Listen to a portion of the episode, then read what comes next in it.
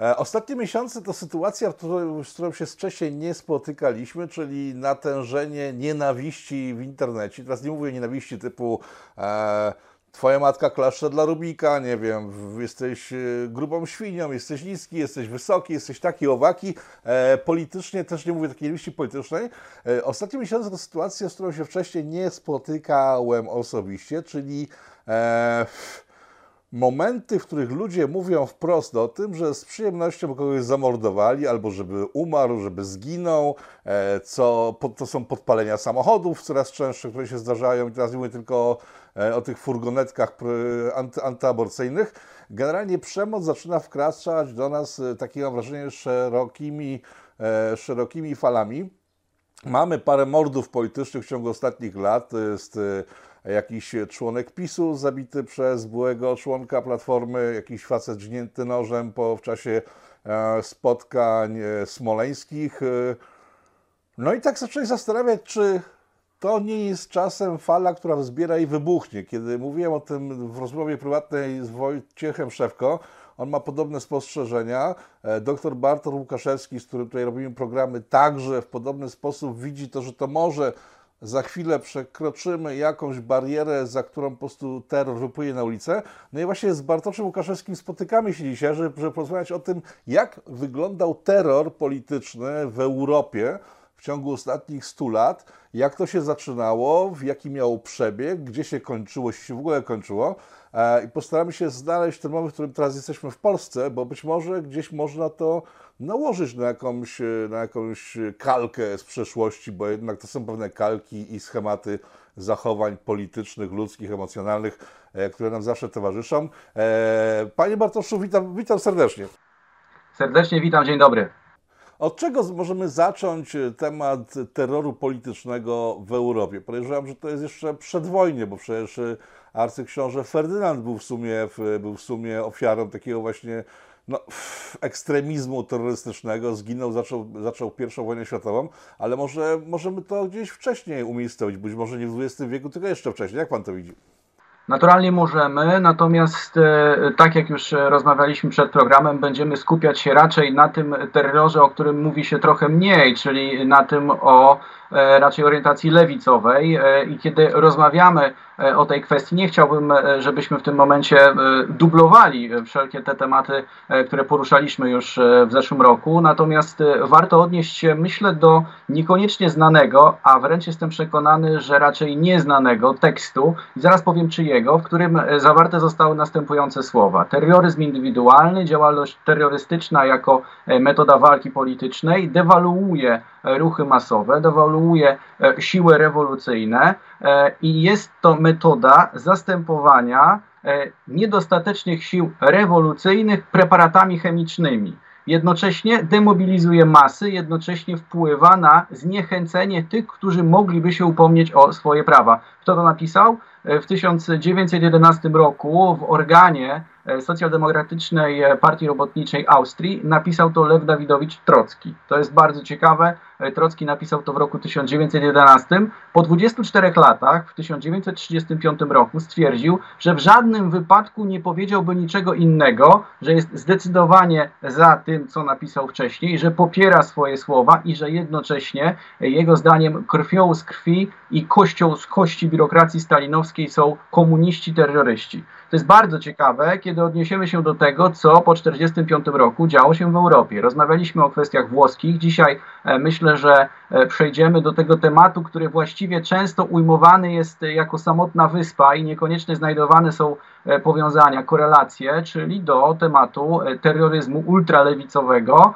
bo to też pewna kategoria, która odróżnia radykalną lewicę partyjną od ultralewicy pozapartyjnej. Swoją drogą e, to też będzie miało swoje określenie, jeśli chodzi o jedną z grup studenckich, które wcześniej działały, czyli po 1945 roku. No co takiego się stało po 1945 roku w Europie? Otóż okazało się, że zaczął się ferment intelektualny, kontestacja ze strony młodzieży. Dlaczego? No niewątpliwie dlatego, że jednak niezależnie od tego, po której stronie, ale to pokolenie, które transmitowało wartości w procesie wychowania, starało się tworzyć, formować młodych ludzi, ono okazało się naznaczone hipokryzją w oczach ówczesnej młodzieży. Dlaczego? No dlatego, że jeśli mamy, powiedzmy, piąte przykazanie, nie zabijaj, Okej, okay, czy to piąte przykazanie było realizowane w czasie Nocy Ludzkości e, przez 6 lat wojny? Niekoniecznie, no nie sądzę. W związku z tym to już e, był pewien element, pewien element walki, pewien element e, sprzeciwu, konfliktu międzypokoleniowego. No i zaczęły się pojawiać pierwsze subkultury, nie będę o nich mówił długo. Ważne jest to, że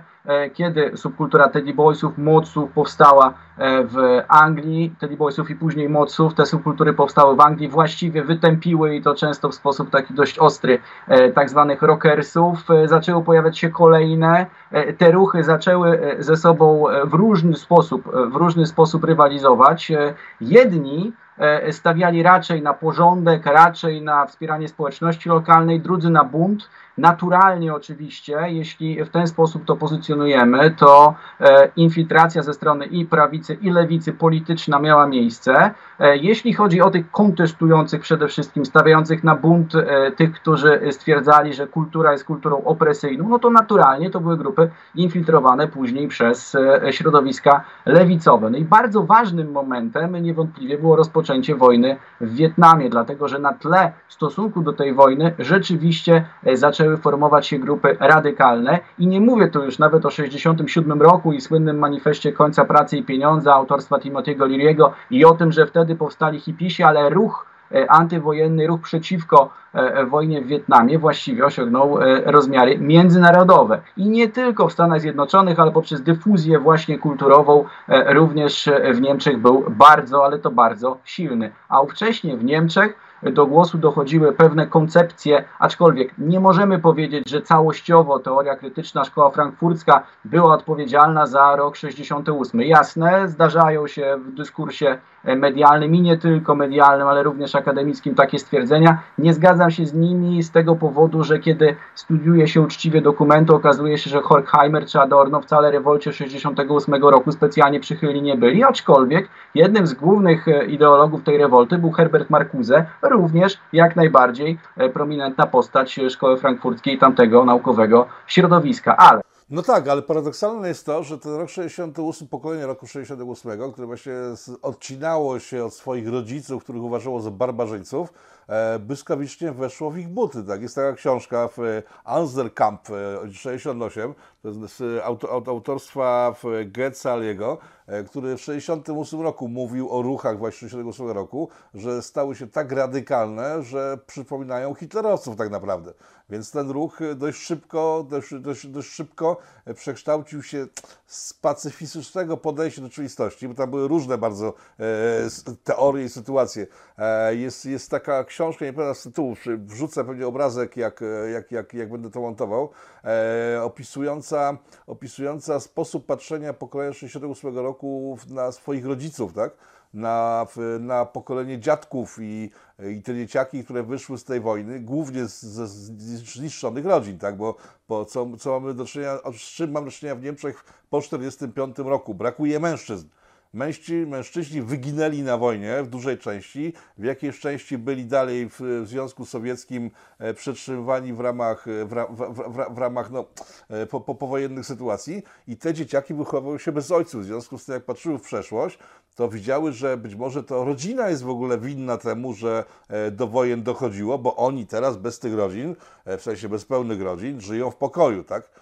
Eee, jak Pan ocenia to przekształcenie błyskawiczne tak naprawdę pokojowego ruchu antywojennego e, w radykalne lewackie bojówki, bo tak to wyglądało w 1968 roku. Najpierw, najpierw zaprezentuję tą książeczkę, o której rozmawialiśmy. O, tuż to jest ta książka. Unserkamp, e, Unserkamp 68 e, Aktund Zipcich. E, no ta, i cóż, ta moja nosi tytuł Męskie fantazje, teraz sobie przypomniałem. Okej, okay, okej. Okay. No właśnie, a tu mamy, tu mamy, e, tu mamy e, kwestię właśnie Uzelkamp Gycalego. No i cóż, e, jeśli chodzi o e, kwestie rodzinne, jak najbardziej. Chciałem o tym powiedzieć na końcu, powiem teraz. Ulrike Meinhof Andreas Bader, Gudrun Ensling to wszystko nieszczęśliwe dzieci.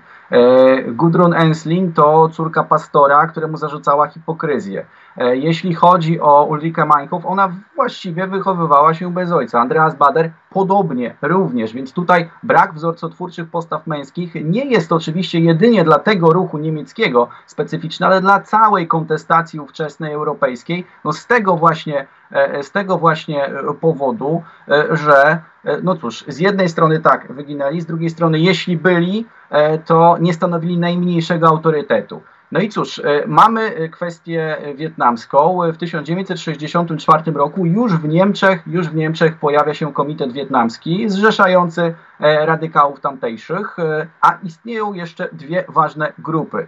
Dwie ważne grupy, które tych zrewoltowanych studentów zaczęły formować, zaczęły grupować, zaczęły organizować. Jedna E, to e, Socjalistyczny Związek Studentów Niemieckich e, pod przywództwem Rudiego Duczkę, a druga to opozycja pozaparlamentarna. Tak się nazywała celowo, żeby odróżnić się od skompromitowanej klasy politycznej. W 1966 roku, po dwóch latach od założenia, od założenia Komitetu Wietnamskiego, rząd niemiecki ówczesny popiera popiera Stany Zjednoczone, jeśli chodzi o konflikt e, wietnamski. No to wywołuje niewątpliwy sprzeciw, to wywołuje radykalizację i w 1967 roku, a konkretnie symbolicznie 1, 1 e, stycznia e, tego roku powstaje Komune 1 Komunę Eins, no nie trzeba tłumaczyć, sprawa wydaje się całkowicie jasna, zresztą bardzo symboliczna nazwa. 2 czerwca e, tegoż e, roku 1967 e, Niemcy odwiedza szach Reza Pahlavi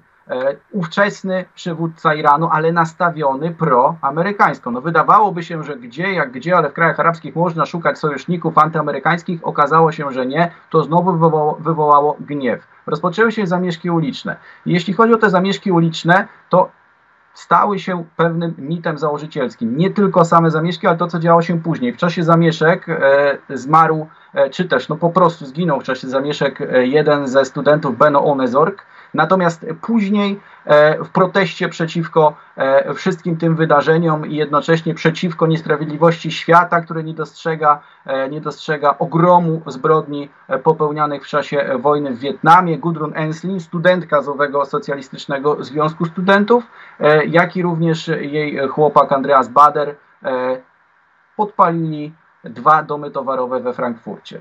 No i cóż, e, i to oczywiście nie umknęło, nie umknęło e, w żadnym wypadku analitykom. Aczkolwiek, czy tylko analitykom, po części również ideologom, bo kiedy mówimy o organizacji, która powstała na tle tych dwóch wydarzeń, śmierci Bruno Onezorga e, i podpalenia tychże dwóch domów towarowych, czyli organizacji Rota Armii Frakcją, czyli organizacji Bader-Meinhof od Andreasa Badera i od Ulrike Meinhof, to pamiętajmy o tym, że Ulrike Meinhof to nie była osoba specjalnie zaangażowana w działanie. Ona była zaangażowana w pisanie, niekoniecznie jeśli chodzi o walkę uliczną.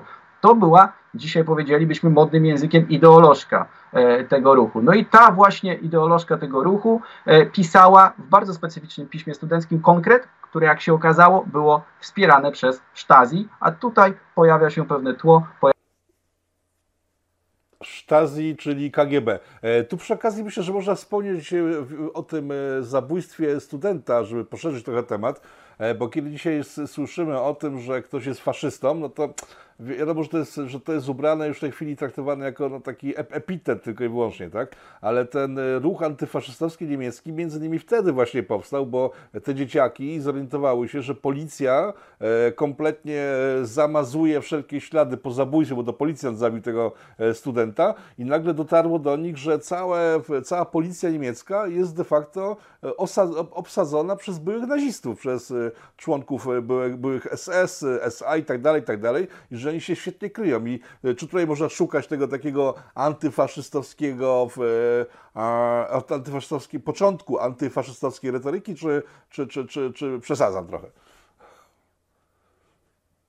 I tak zwany nazywajcie ich faszystami, no to wiemy, że tutaj, że tutaj mamy wybitnego patrona i to patrona sprzed, sprzed wielu lat, jeszcze mhm. przed wydarzeniami. Wiadomo, kto, kto nazywał troskistów e, w ten sposób i całą tak zwaną lewicową opozycję i kto stworzył pojęcie lewaka, a jednocześnie faszystami nazywajcie wszystkich tych, którzy z nami się nie zgadzają, to wiemy i to, i to Józef Stalin. Natomiast e, to nie jest jedynie kwestia dostrzeżenia tego, że establishment e, był uwikłany. Uwikłani byli rodzice, ale i nie jedynie służby porządkowe, bo kiedy popatrzymy na biografię ówczesnych kanclerzy niemieckich, do Willego Brandta, powiedzmy, do tego czasu, no to niezależnie od tego, czy Ludwik Erhard, czy kolejny kanclerz, to były osoby jednak, które służyły, czy to był Wehrmacht, czy było to SS, to były osoby zdecydowanie zamieszane, więc ta retoryka antyfaszystowska była całkowicie jasna, oczywista. Natomiast powinniśmy powiedzieć jeszcze o tym, że przez, no właśnie, radykała, ale prawicowego zaatakowany został. On po wielu latach zmarł, ale nigdy nie odzyskał zdrowia. Zaatakowany został przewodniczący owego Socjalistycznego Związku Studentów Niemieckich, czyli właśnie Rudi Duczke. Rudi Duczke e, został 11 kwietnia 1968 roku zaatakowany. No i cóż, e, Ulrike Meinhof e, w prasie, w miesięcz, właściwie nie wiem czy miesięczniku, czyli to jest mało ważne, w każdym razie w periodyku Konkret, bardzo mocno optowała za działaniami Gudrun Enslin i Andreasa Badera. Broniła po prostu tego aktu, broniła walki z kulturą konsumpcyjną. To było związane też z pewnym hasłem człowieka jednowymiarowego, to jest hasło, które wprowadził Herbert Marcuse. E, natomiast e, cóż, czy ten człowiek mógł być wielowymiarowy później, kiedy jednowymiarowego konsumpcyjnego obalono? Niekoniecznie. Zaraz o tym powiem, bo mówiliśmy o terrorze politycznym. To z czego on wynikał? Zaczął rzeczywiście się mocno pojawiać. Cóż, organizacja zaczęła się formować z tego powodu, że po prostu Gudrun Enslin, Andreas Bader i Ulrike Meinhof się spotkali. Bader swoją drogą został e, z więzienia uwolniony i stąd nawet na radykalnie lewicowych demonstracjach w Warszawie jeszcze w latach 90., 2000 e, śpiewano, a jak nas zamknął, uwolni nas Bader-Meinhof. No to właśnie dlatego, właśnie z tego powodu, że Bader został e, odbity. W każdym razie w 1970 roku czołówka organizacji RAF, czołówka e, Bader-Meinhof wyjechała na szkolenia na Bliski Wschód i była szkolona przez Organizację Wyzwolenia Palestyny. A kiedy wróciła e, owa czołówka, to zaczęły się działania tzw. Tak pierwszej fali RAF, przez dwa lata między 70 a 72 do 24 maja 1972 roku e, trwały różnego rodzaju działania o charakterze właśnie terrorystycznym. Podkładanie bomb, podpalenia, czy to były e, sklepy, czy to były domy towarowe, czy były to banki, czy napady na banki, czy walka, szczególnie bliska Ulrike Meinhof, czyli walka z wielkimi wydawcami prasowymi. Axel Springer, e, e, wszelkie tytuły gazet, takie jak Bild, jak Der Spiegel, one wszystkie były e, atakowane właśnie dlatego, że symbolizowały tą patriarchalną, starą kulturę. No i tutaj celowo, celowo z mojej strony przez moment się zatrzymamy. Dlaczego powiedziałem patriarchalną, dlaczego starą, dlaczego walka z kulturą? Otóż ten ruch z jednej strony, jeśli chodzi o strategię walki miejskiej, był gewarystowski, tak się określał, czerpano z gerilli latynoamerykańskiej. Jak partyzanci latynoamerykańscy do tego by podchodzili, tego nie wiemy i się nie dowiemy. Natomiast e, jeśli chodzi o logikę polityczną, podbudowę, to był ruch wręcz maoistowski. A maoizm jest bardzo specyficznym odłamem e, skrajnej lewicy, który wskazuje, że to praktyka życia społecznego decyduje o słuszności. Nie, teoria jest mniej ważna. To praktyka decyduje o słuszności, czyli to, co zrobimy, stanie się faktem. Jeśli przyniosło nam rezultaty, to działajmy dalej. Z drugiej strony, kiedy popatrzymy na rewolucję kulturalną postulowaną przez maoizm, to ona przecież niczego nie buduje. Mamy ten stary schemat i zaczęliśmy od subkultur. Subkultura kontrkultura i na tym etapie rzeczywiście ruch 68 roku się zatrzymał, a później kultura alternatywna. Czy proponowano coś w zamian? Nie, dlatego że celem było po prostu obalenie. E, z tego też powodu ten ruch musiał się wynaturzyć. 24 maja, 24 e, e, maja 1972 roku doszło do ataków na siedzibę wojsk amerykańskich. No i to było już zdecydowanie za dużo dla E, dla władz Republiki Federalnej Niemiec. Cała czołówka RAF-u została osadzona w więzieniu. E, oczywiście należy tutaj dodać, że RAF radykalizował się sukcesywnie właśnie wraz z aresztowaniami. Z jakiego powodu? Przede wszystkim z takiego powodu, że od OWP, od Organizacji Wyzwolenia Palestyny, zaczerpnięto pewien sposób mobilizowania członków. Otóż każde kolejne komando, po każdym kolejnym aresztowaniu nazywało się imieniem osoby, która akurat została aresztowana. E, tworzono męczenników e, za wiarę, w tym przypadku za wiarę po prostu e, Bader-Meinhofowską, za wiarę za wiarę zrewoltowaną, kontestacyjną. No i cóż, Holger Mainz, który był jednym z członków pierwszej fali czołówki RAF-u, rozpoczął głodówkę w więzieniu. No i zakończyło się to śmiercią głodową. To zakończyło się śmiercią głodową. E, sytuacja bardzo ciekawa, a z drugiej strony e, zadam pytanie, jak Państwo sądzą, kto bronił we wszystkich procesach e, członków Bader-Meinhof? Tu znowu odnosimy się do kwestii pewnych powiązań. Horst Mahler, a ten sam Horst Mahler to była osoba, e, która dzisiaj jest znana, czy jest jeszcze jak najbardziej, to jest osoba, która dzisiaj jest znana raczej z poglądów neonazistowskich, e, z tego, że jest negacjonistą, był członkiem NPD. No więc co się okazuje? Brak wzorcotwórczych postaw męskich prowadził do szukania bardzo twardych, bardzo jasnych definicji i do próby wypełniania tej luki właśnie, e, właśnie w ten sposób. E, tak, e, prze, przeszliśmy trochę nad działaniami Bader-Meinhof, że to podpalenia, zamachy, tam padały trupy i to takie realne, po prostu tam ginęli ludzie. To, to jest jakby dzisiaj w Warszawie, ktoś zaczął strzelać na ulicy do samochodów, w których na przykład, nie wiem, jadą białe kołnierzyki, tak? To te sytuacje miały miejsce wtedy w Niemczech. To są zamachy na bankierów, to są trupy, bo to już nie jest tylko mowa oraz podpalenia, przy których nic się nie dzieje, tylko to są działania, które zostawiają za sobą śmierć.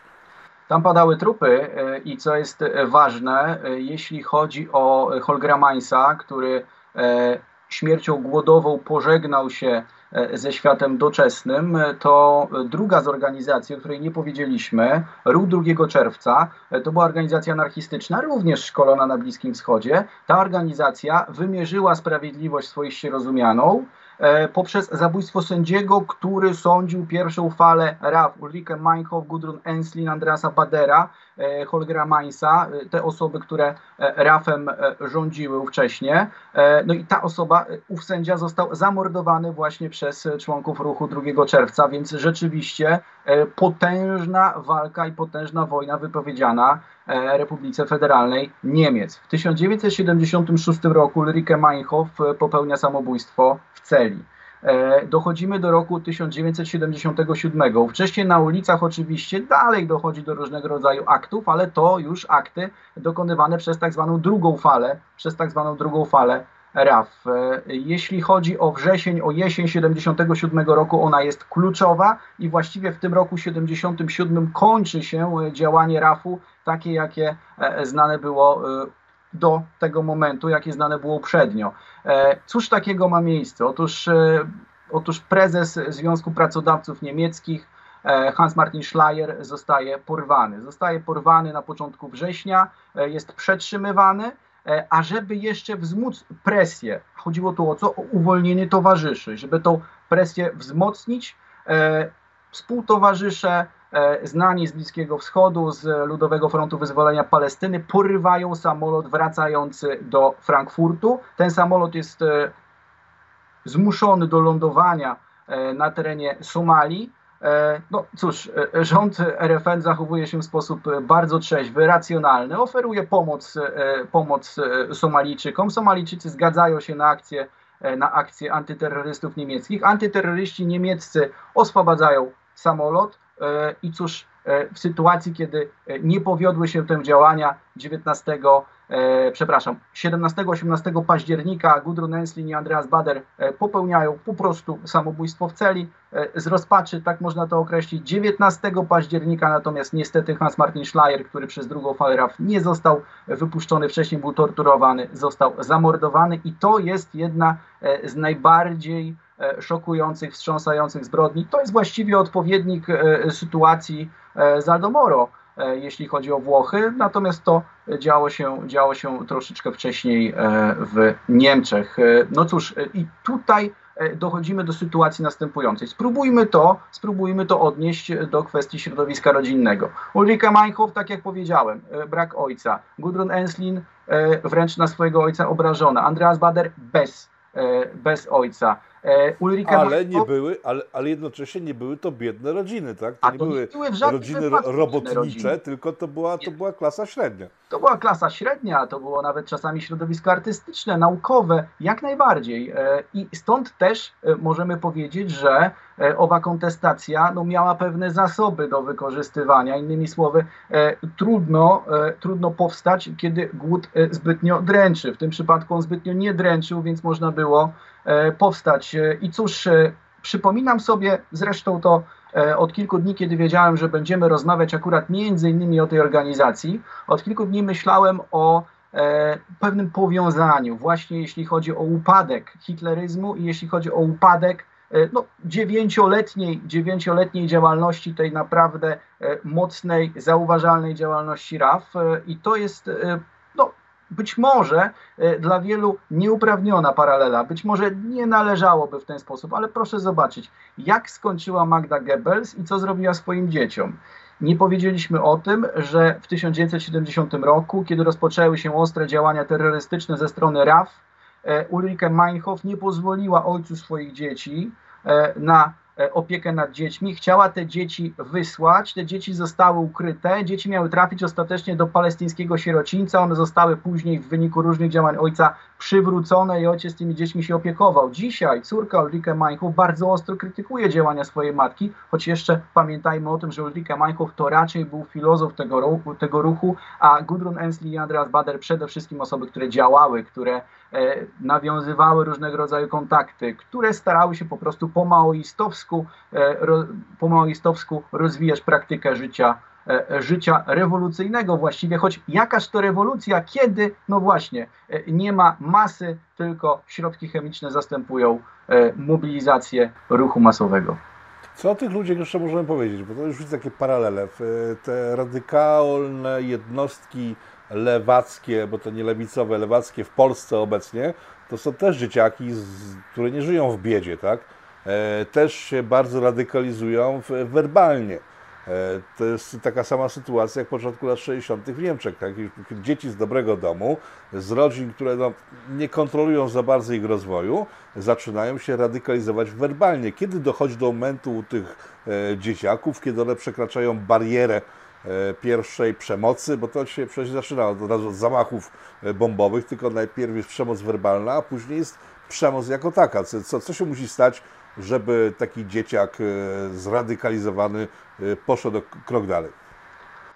To jest bardzo, bardzo szerokie pytanie. E, w przypadku braku możliwości funkcjonalizacji buntu, funkcjonalizacji kontestacji, kontestacja, czyli ugruntowany bunt. No, posługuje się dość e, naukowymi sformułowaniami, ale żeby wyjaśnić to precyzyjnie, e, nie możemy, nie możemy od tego odejść, a z drugiej strony, cóż, nawiązał pan redaktor do mojej specjalizacji, więc postaram się krótko, ale jednocześnie e, precyzyjnie. E, przywołałem schemat podziału na różnego rodzaju aktywności społeczne, które są aktywnościami e, o charakterze sprzeciwiającym się tak zwanej kulturze dominującej, przeciwko systemowi społecznemu, czy przeciwko elementom systemu społecznego. Zaczynamy od subkultury, grupy, która sprzeciwia się raczej pewnej części, ona nie jest bardzo zorganizowana, ona nie musi być bardzo liczebna, ona ma swoje wytwory, ona tworzy swoją alternatywną, e, alternatywną chociażby scenę muzyczną, tworzy określony styl ubioru. Wartości są bardzo ważne, dlatego że wartości subkultury subkulturowe wypełniają luki socjalizacyjne, luki wychowawcze. E, jeśli subkultura idzie dalej e, i stara się rzeczywiście e, mocno kwestionować wszelakie wartości i nawet nie tworzyć nowe, ale przewrócić zastany porządek, ład społeczny, to wchodzi na etap kontrkultury.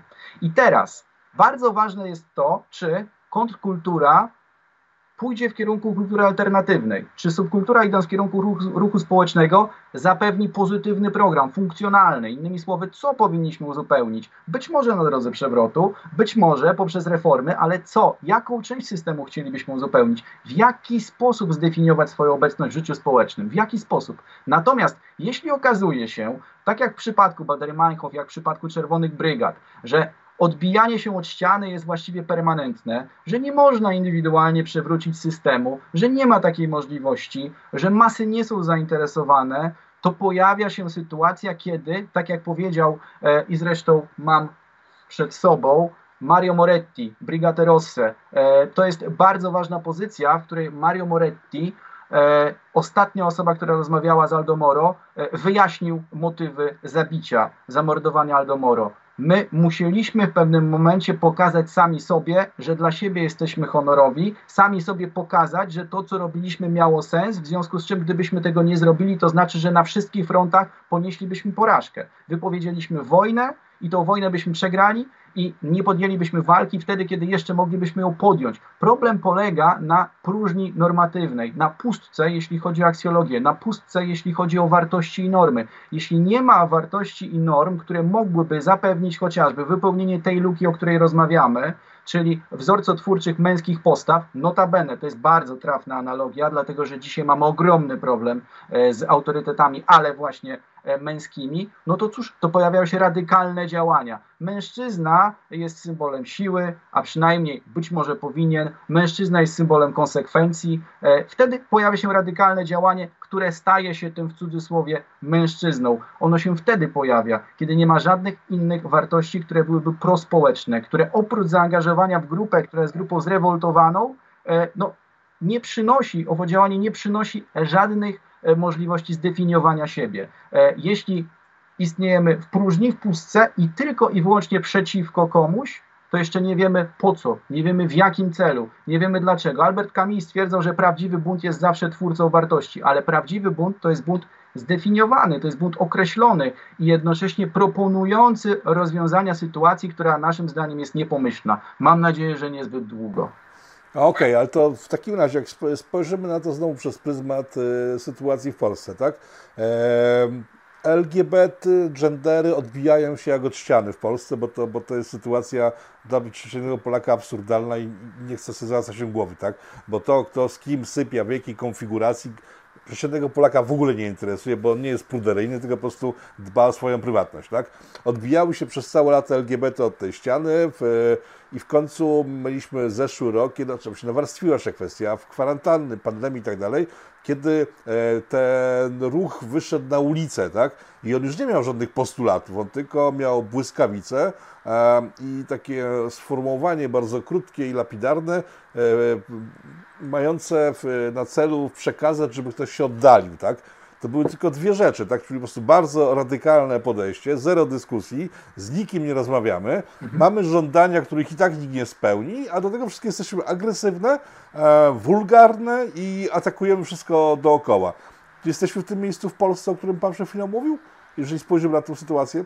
Jesteśmy w sytuacji na pewno, szczególnie jeśli chodzi o e, wszelkie okoliczności pandemiczne i pewnie postpandemiczne niebawem, e, kiedy e, tak zwane zachowania ryzykowne jak zwykle będą mogły posiadać dwie orientacje. Jedną orientacją jest ta, o której dzisiaj rozmawiamy i to jest orientacja swoją drogą dużo prostsza, jeśli chodzi o działania późniejsze readaptacyjne, czyli ta orientacja antyspołeczna. Dużo łatwiej jest rozmawiać i pracować z młodzieżą, która na przykład cudzysłowie wybija szyby, niż z tą, która jest depresyjna, e, quasi-suicydalna, która zastanawia się nad e, całkowitą alienacją, nad wyjściem ze społeczeństwa, nad aktem autoanihilacji. E, dlaczego? Otóż dlatego, że tamta, mówię tutaj o antyspołecznej, po prostu wykonuje jakikolwiek ruch. Więc sytuacja jest następująca.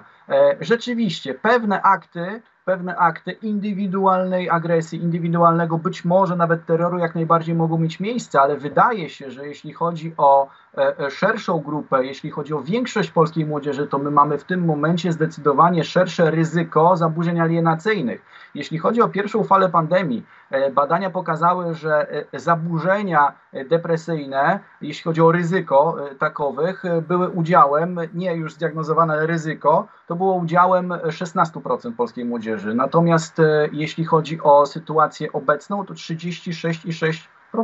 Czyli co się okazuje, że e, prawie, e, że ponad dwa razy wzrósł odsetek młodzieży, która jest zagrożona alienacją, zagrożona później również depresją. To pokazuje, że raczej właśnie hasła, o których mówimy, nie budując rzeczywistości pozytywnej, pozytywnej nie mówię o tym w kontekście wartościowania, tylko pozytywnej, zatem umożliwiającej jakąkolwiek adaptację, z jednej strony mogą prowadzić do właśnie antyspołecznych działań, ale raczej będą prowadzić do jeszcze większego chaosu, do jeszcze większych problemów adaptacyjnych, do pogłębiania luki tożsamościowej i do alienacji.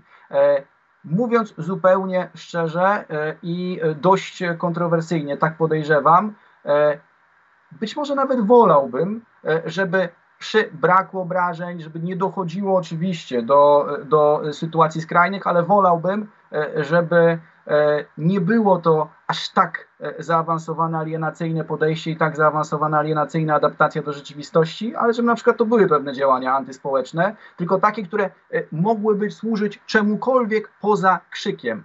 Ale i ten krzyk, jak się okazuje w kontekście polskiej młodzieży, dzisiaj stanowi niemały problem. Konsumpcja i alienacja. To są e, dwa główne hasła dzisiaj niestety, e, które moglibyśmy dla opisu funkcjonowania mainstreamu młodzieżowego, bo niekoniecznie grup, e, grup o charakterze subkulturowym wskazać. Ale... Tylko, jeszcze tylko dokończę, nie uważam, żeby grupy subkulturowe to były grupy, o których mówimy dzisiaj, bo to jest raczej infekowanie mainstreamu młodzieżowego pewnymi mniejszościowymi hasłami. Mhm. Ale lata 60. w Niemczech to też jest to społeczeństwo w swojej masie, które było wyalienowane i konsumpcyjne. Tak to przeciw właśnie takim postawom Bader-Meinhof y, protestował, a później, a później walczył. Tak? Więc znowu wracamy do Polski. Mamy społeczeństwo, które chce być z daleka od wszelkich problemów, jak powiedział, wyalienowane i konsumpcyjne, ale mamy tą grupę radykałów lewicowych, którzy dzisiaj w internecie, na zamkniętych forach, co bardzo często wychodzi na zewnątrz, które można zobaczyć na przykład na Twitterze, mówią wprost, że trzeba zacząć mordować ludzi, tak? Że to, co się dzieje, e, nie pchnie dalej sprawy, w sensie dotychczasowa polityka, że są bluzganie na ulicach, ataki na ludzi to za mało, że trzeba zacząć radykalną, krwawą rewolucję. Można to odbierać jako po prostu pogadanki ludzi, no, którzy sobie siedzą w internecie i gadają e, trzy po trzy, ale patrzymy w historię i już chyba ten schemat jest widoczny, także najpierw e, zniecierpliwienie, później radykalizacja, później wrzask, a później po prostu w, a później morderstwa. Tak? Czy nam w Polsce nie grozi sytuacja taka, że część z tych julek, jak się je dzisiaj określa, e, zacznie działać o wiele ostrzej? Czy część e, tychże E, młodych dziewcząt, niekoniecznie szczęśliwych ze swojej obecnej sytuacji, e, zacznie działać w ten sposób, e, trudno powiedzieć. Mam nadzieję, że ideologizacja nie postąpi na zbyt w tym kierunku, który by to umożliwiał. Problemem jest również to, że część tych tak zwanych jakże dzisiaj często przywoływanych w przestrzeni sieciowej Julek, oprócz tego, że rzeczywiście jakaś mniejszość może E, e, na ulicach dokonywać różnego rodzaju aktów niekoniecznie pomyślnych z punktu widzenia porządku społecznego, to dużo większa część będzie e, pewne krzywdy jak najbardziej kompensować jeszcze innymi krzywdami, krzywdę niezrozumienia, bo przecież gdybyśmy porozmawiali, to jest zupełna pretensja do świata otaczającego, ale to będą działania autodestrukcyjne i tu pojawia się problem. Natomiast jak najbardziej uważam, że w kontekście młodzieży i tutaj e, znowu mamy e, zainfekowanie maoizmem, jeśli odniesiemy się do e, tematu naszej rozmowy wcześniejszego, a dzisiaj mamy też zainfekowanie właśnie rzeczoną, już niejednokrotnie przywoływaną tak zwaną fałszywą świadomością. Otóż podstawą jest znalezienie definicji sytuacji, przynależność tożsamościowa, odpowiedź na pytanie, kim jestem. A dzisiaj E, jeśli chodzi o młodzież, e, o młodzież e, w wieku kiedyś gimnazjalnym, dzisiaj no powiedzmy 13-17 lat, 58% polskiej młodzieży nie potrafi odpowiedzieć na pytanie, kim jestem. Jeśli nie potrafi odpowiedzieć na pytanie, kim jestem, to w to miejsce naturalnie może wejść ideologia. Jeśli w to miejsce wejdzie ideologia i to radykalna ideologia, to może się okazać, że wykreowani zostaną fałszywi wrogowie i ci fałszywi wrogowie będą atakowani.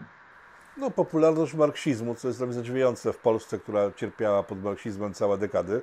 E, dzisiaj, która się rozrasta, Marks jest bardzo często, ja w ogóle byłem zszokowany, że on jest ciągle wykładany na uniwersytetach w Polsce e, bez żadnej dodatkowej informacji, do czego prowadzi, doprowadziły jego, jego, jego pomysły ekonomiczne, między innymi społeczne, ale Marks mówił wprost, że rewolucja to jest moment, w którym można sprawić, że jego idee wejdą w życie. Zresztą jak jego matka zmarła e, i nocą po niej spadek, on te wszystkie pieniądze przeznaczył właśnie na grupy terrorystyczne w ówczesnej Jugosławii, a czy na Bałkanach ówczesnych. Także marksizm jako taki sam wyjściowo jest pewnym takim, jest filozofią, która przy, przyzwala, na, nawet nie to, że przyzwala na przemoc, tylko przemocy nadaje sprawczą sprawczość. Tylko tu chodziło o przemoc rewolucyjną. Czym innym jest e, terror rewolucyjny, a czym innym ultralewicowy terror indywidualny, bo gdybyśmy znowu odwołali się do Bader-Meinhof i do ostatniej fali Bader-Meinhof jeszcze w latach 80., pewne szczątkowe działania na początku 90. nawet były zauważalne, to zmieścilibyśmy całą tą grupę w dużym pokoju. No więc wyalienowana, mała grupa, kanapowa grupa radykałów. Jest pewna różnica między terrorem rewolucyjnym i tym bardziej umasowionym, a terrorem E, a terrorem nie klasowym, tylko e, terrorem indywidualnym po prostu, który nazywany jest klasowym, który nazywany jest rewolucyjnym i tu rzeczywiście analogia jest jak najbardziej zauważalna. Tu analogia jest jak najbardziej zauważalna. Otóż e, dochodzimy do granicy, sytuacja ideologizacji jak najbardziej następuje, występuje taka prawidłowość ale czy to jest pogłębione, czy to jest refleksyjne, e, czy stanowi element tożsamości? Nie, nie stanowi. To są pewne hasła, ułudy, możliwości zmiany, sytuacji, ale tak naprawdę na rzecz ideologów. E, na pewno nie zmiany sytuacji własnej, e, na pewno nie zmiany sytuacji otaczającej. Nie tego, co zresztą z punktu widzenia rozwoju społeczno-osobowościowego jednostki jest kluczowe. No, na pewno nie jest kluczowym elementem z punktu widzenia rozwoju społeczno-osobowościowego jednostki wolność obyczajowa w sytuacji lat kilkunastu, której notabene specjalnie przecież E, prywatnie, nikt nie blokuje, e, bo przecież e, nie ma policji politycznej, która wchodziłaby do domów i sprawdzała, czy ten akurat nastolatek w dany sposób się zachowuje. No to jest dość oczywiste, ale taką fałszywą świadomość niewątpiliwie produkuje się właśnie w celu zdobywania poparcia politycznego. To jest całkowicie oczywiste. Ale to jest też uderzenie w rodziny, tak, bo narzucenie dzieciakom seksualizacji w czasie, kiedy powin, powinny się uczyć, tak? bo to jest ten okres rozwoju, kiedy, kiedy mają czas na, e, na, na przyswajanie wiedzy potrzeb, potrzebnej do życia. E, to, co Pan wspomniał o seksualności, te dzieciaki robią to tak czy siak zawsze robiły, e, ale w chwili, kiedy się z cielesności i braku intymności robi ideologię i towar do sprzedania, no chyba coś tutaj przestaje działać na korzyść społeczeństwa i cywilizacji. Odwołam się do Erisha Froma. Erich Fromm podzielił obecność w życiu społecznym na mieć i na być. E, jeśli e, obecnie, no i tak zresztą, tak zresztą jest to często nazywane, radykalnie lewicowe prądy, to są raczej prądy właściwie prokonsumpcyjne. To jest bardzo specyficzne. Proszę zobaczyć, jak sytuacja się zmieniła i jak te pojęcia dzisiaj są zdezawuowane. Kiedy mówiliśmy o antykonsumpcyjnym Bader-Meinhof, tylko notabene w kontekście obyczajowym to wcale niekoniecznie antykonsumpcyjnym, no ale mamy e, oświecone, oświecone prądy e, radykalnie lewicowe, które e, traktują kontakty seksualne jako po prostu element konsumpcji, czyli nie chodzi o to, żeby być, nie chodzi o to, żeby się rozwijać, chodzi o to, żeby konsumować. To jest element konsumpcji, czyli lewica z tej e, antyjednowymiarowej, e, ta nowoczesna, e, przeszła na pozycje raczej konsumpcyjne, liberalne obyczajowo, ale w kontekście właśnie konsumowania kontaktów interpersonalnych. No cóż, to z punktu widzenia nawet logiki jest specyficzne, w jaki sposób zjeść człowieka. A jednak są takie, są takie możliwości w cudzysłowie oczywiście i to jest próba stworzenia niestety fałszywej świadomości w zakresie możliwości partycypacji w rzeczywistości społecznej. Nie. Ta młodzież zainfekowana tego typu treściami nie ma możliwości zaawansowanej partycypacji, ale jeszcze tego nie zauważa. Jeszcze tego nie zauważa, a możliwość zaawansowanej partycypacji w życiu społecznym, wpływu na rzeczywistość otaczającą buduje się w inny sposób poprzez wiedzę, poprzez kompetencje, poprzez zdobywanie pozycji społecznej. E, cóż, e, sam pracując z młodzieżą staram się właśnie takiego podejścia uczyć. E, staram się, żeby to podejście było bazowe, no bo przecież mówimy tu o trwałych czynnikach, natomiast e, jeśli bunt nie tworzy tego typu wartości, mówiąc e, znowu, znowu na podstawie swoich doświadczeń przy pracy z młodzieżą, jestem absolutnie rzecznikiem buntu, ale buntu, który prowadzi do pogłębienia refleksji, sprzeciwu, niezgody, negacji, ale takiej, która prowadzi do pogłębienia refleksji, takiej, która prowadzi do wyciągania wniosków. Wniosek nie pojawi się sam. To, że coś zniszczymy, to jeszcze nie oznacza, że zrozumiemy, co zniszczyliśmy i jaka była struktura tego, co zniszczyliśmy. No i kwestia celu pozostaje jeszcze takiego buntu, tak? Bo buntować trzeba mieć jakiś cel określony. rozbijam coś, ale dlatego, że chcę pójść dalej, tak, i wiem, gdzie idę. A myślę, że dzisiejszy świat ma ogromny kłopot y, z konsekwencjami, w sensie y, z przewidywaniem konsekwencji działań. I to jest chyba też element, który jest dziś dość y, taki, no, mało brany pod uwagę. Cóż, e, znowu odwołajmy się do danych. E, jeśli chodzi o osoby e, ogółem, o obywateli, o naszych rodaków w polskim społeczeństwie, którzy uważają, że zdecydowanie mają wpływ na otaczającą rzeczywistość, to jest 3%. No więc e, jeśli 3% jedynie Polaków uważa, że zdecydowanie ma wpływ na otaczającą rzeczywistość, to co to oznacza? To oznacza, że młodzież, która naturalnie egzystuje w sytuacji stresów e, związanych z okresem dorastania, adolescencji, która naturalnie funkcjonuje w sytuacji konfliktu międzypokoleniowego, e, pada ofiarą bardzo często radykalnych treści ideologicznych i właśnie fałszywie zaczyna w społeczeństwie uczestniczyć, w życiu społecznym uczestniczyć, ale to nie jest realne uczestnictwo, które dawałoby e, satysfakcję. Trzeba rzeczywiście do pewnego celu dążyć. No to jest e, trywializm i to absolutny, e, ale e, czy dzisiejsza młodzież potrafi owe cele budować, czy potrafi zauważyć, że do celu prowadzi ścieżka? Otóż nie. Dlatego też, jeśli podsuwa się gotowe rozwiązania, podsuwa się gotowe ale z drugiej strony e, fałszujące świadomość e, prądy ideologiczne, no to nagle się okazuje, że my nie rozwiązujemy niczego, ale że tak już zupełnie e, całościowo na to spoglądając, świat polityki w zależności od poszczególnych swoich ideologii po prostu podsuwa rozwiązania, które odsuwają młodych od partycypacji społecznej, które nie umożliwiają szerszego wejścia. A do czego tu dochodzimy? Szerszego wejścia w strukturę społeczną. Dochodzimy do, do sytuacji cyrkulacji elit, E, I jeśli długofalowo ta sytuacja będzie się rozwijać, to oczywiście no, nie powinniśmy tu brzmieć jak staruszkowie, którzy, utyski, którzy e, starają się utyskiwać na młodzież obecną. Nie, tego nie robimy. Mówimy o cyrkulacji elit, mówimy o sytuacji, kiedy rzeczywiście elity powinny być kompetentne, kiedy elity powinny się reprodukować. Czy mówimy dzisiaj o reprodukujących się w Polsce elitach? Nie, mówimy o kryzysie inteligencji. Dlaczego między innymi? Po pierwsze brak partycypacji, a po drugie właśnie e, młodzież, która e, e, raczej jest zideologizowana i przede wszystkim bierna, konsumpcyjna.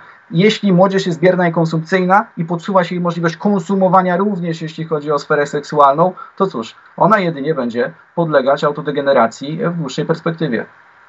A to przerażające, pan mówi, 3% osób w Polsce uważa, że ma wpływ na rzeczywistość? to w tym momencie ja przestaję się dziwić, że ludzie przestają brać pod uwagę konsekwencje działań. Otóż to. E, w Unii Europejskiej mamy 16%. E, w Unii Europejskiej to jest 16%, w Polsce 3%. E, no właśnie, no to pokazuje, że konsekwencje działań nie mają wielkiego wpływu, bo i tak te działania specjalnie nie będą podejmowane, a nie będą podejmowane, bo jeśli były podejmowane, to kończyły się fiaskiem. Skoro kończyły się fiaskiem, to nie ma reprodukcji, nie ma replikacji. Po co działać dalej, skoro i tak nie mam wpływu? Mhm. Była, nie zaczęliśmy od terroryzmu lewicowego, a skończyliśmy na sytuacji, w której zastanawiamy się, sobie się nie zastanawiamy, tylko nagle okazuje się, skąd się bierze to, że nasza klasa polityczna jest w coraz gorszym stanie. Bo jak tak patrzę sobie ostatnie 30 nawet lat, to co by nie mówić o tych ludziach e, z Unii Wolności, którzy startowali cały ten, e, cały ten cyrk e, zwany trzecim RP, to jednak oni mieli, oni mieli coś między uszami, tak? A w tej chwili mam wrażenie, że każde nowe pokolenie polityków ma tego między uszami coraz mniej. Nie mówię o, o, jakości tego między uszami, ale tu już po prostu nie ma już nic kompletnie. Jest jakaś szansa, żeby wymiana elit w Polsce nastąpiła na. No właśnie, czy w ogóle ma w Polsce elity tak naprawdę, które mogłyby zastąpić obecne?